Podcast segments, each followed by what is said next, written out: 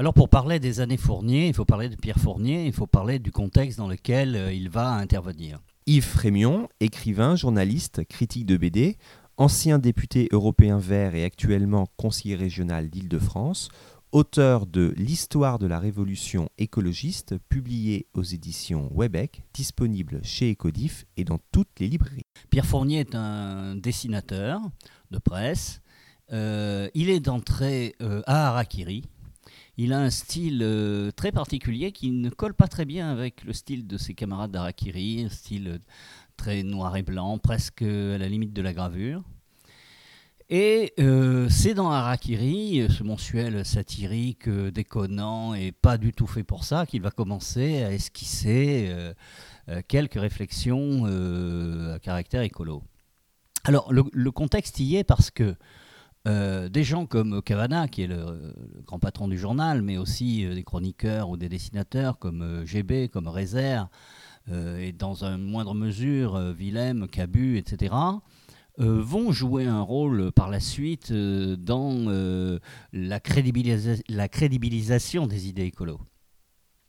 Et donc dans ce contexte-là, il commence à écrire, et puis très rapidement, nous sommes à la fin des années 60, dans un supplément qui paraît toutes les semaines et qu'on appelle Harakiri Hebdo. ce Harakiri Hebdo, vous le connaissez encore aujourd'hui sous le nom de Charlie Hebdo, puisqu'il changera de, de titre suite à une interdiction politique.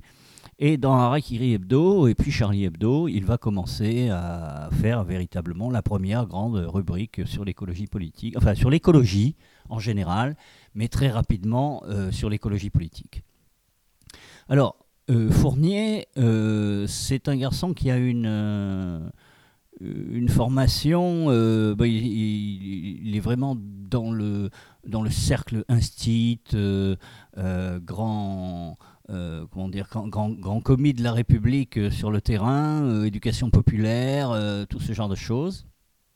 Et c'est un homme qui a conscience des dégradations de l'environnement et de la nature, donc il se bat en faveur de, évidemment de la défense de l'environnement, mais très rapidement il voit les implications qu'il y a avec non seulement la politique, mais on va dire avec la vie quotidienne et avec l'ensemble de ce qui constitue la vie des gens et il va euh, anticiper en quelque sorte dans ses textes sur tout ce qui va naître après lui, c'est-à-dire euh, les Verts par exemple, euh, mais aussi l'engagement politique, l'ancrage avec les, les, partis de gauche. Il, il, va faire tout ça et c'est très étrange parce que culturellement je pense qu'il n'est pas complètement de gauche. Alors, son, ses idées, c'est que euh, euh, d'abord, il va faire le catalogue de, toutes les alternatives qui, euh, de part et d'autre, un peu partout dans le pays, commencent à naître. Et puis, du mouvement qu'on pourrait appeler le mouvement des communautés. Fournier est un des premiers à passer à l'acte, à essayer de monter une communauté avec ses amis dans son coin, vers la Savoie, et à tenter de vivre avec d'autres gens en fonction des idées qui sont les leurs. Alors ça, c'est une idée complètement, non pas 68 ardes, mais post-68 ardes. C'est si on partage des idées avec des gens, faut vivre avec eux.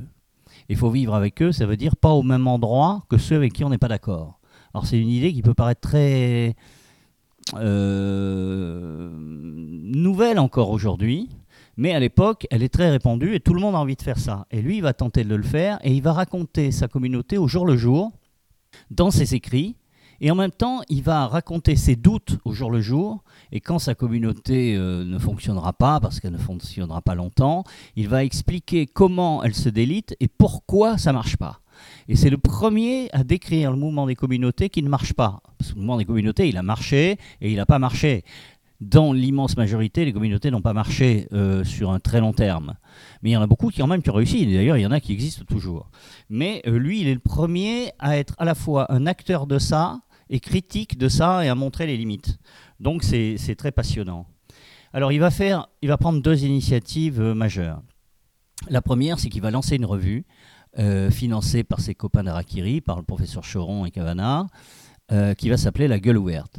Euh, aujourd'hui, on a euh, de la gueule ouverte l'image du premier grand journal écolo. Alors, c'est pas le premier grand journal écolo, il y en a eu d'autres avant, mais c'est certainement celui qui a le plus amené l'écologie politique. Et si on le relit aujourd'hui, comme moi j'ai eu l'occasion de, le faire euh, en, rédigeant mon livre, on s'aperçoit qu'il y a énormément de choses très très très modernes dedans. Il y a des choses aussi complètement obsolètes. Et euh, c'est très passionnant de voir comment les gens pensaient à cette époque, compris des gens qui sont aujourd'hui euh, des dirigeants verts, hein, par exemple. C'est toujours amusant à voir. Et, euh, et, ça va être la revue de toutes les alternatives, de toutes les réflexions. C'est une revue vraiment essentielle pour comprendre l'écologie politique. Et la deuxième initiative qu'il va prendre, c'est de monter une grande manif contre le projet d'une centrale nucléaire qui est celle du budget, qui à l'époque n'existe pas, qui est en projet.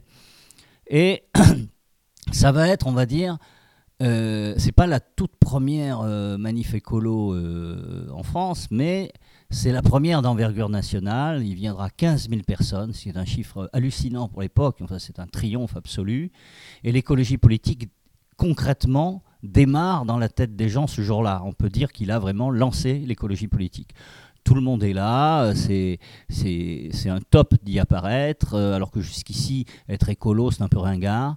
Euh, à partir de Budget être écolo, c'est top mode. Donc tous les jeunes se ruent euh, sur cette nouvelle philosophie, cette nouvelle façon de voir, et l'écologie politique démarre enfin en France.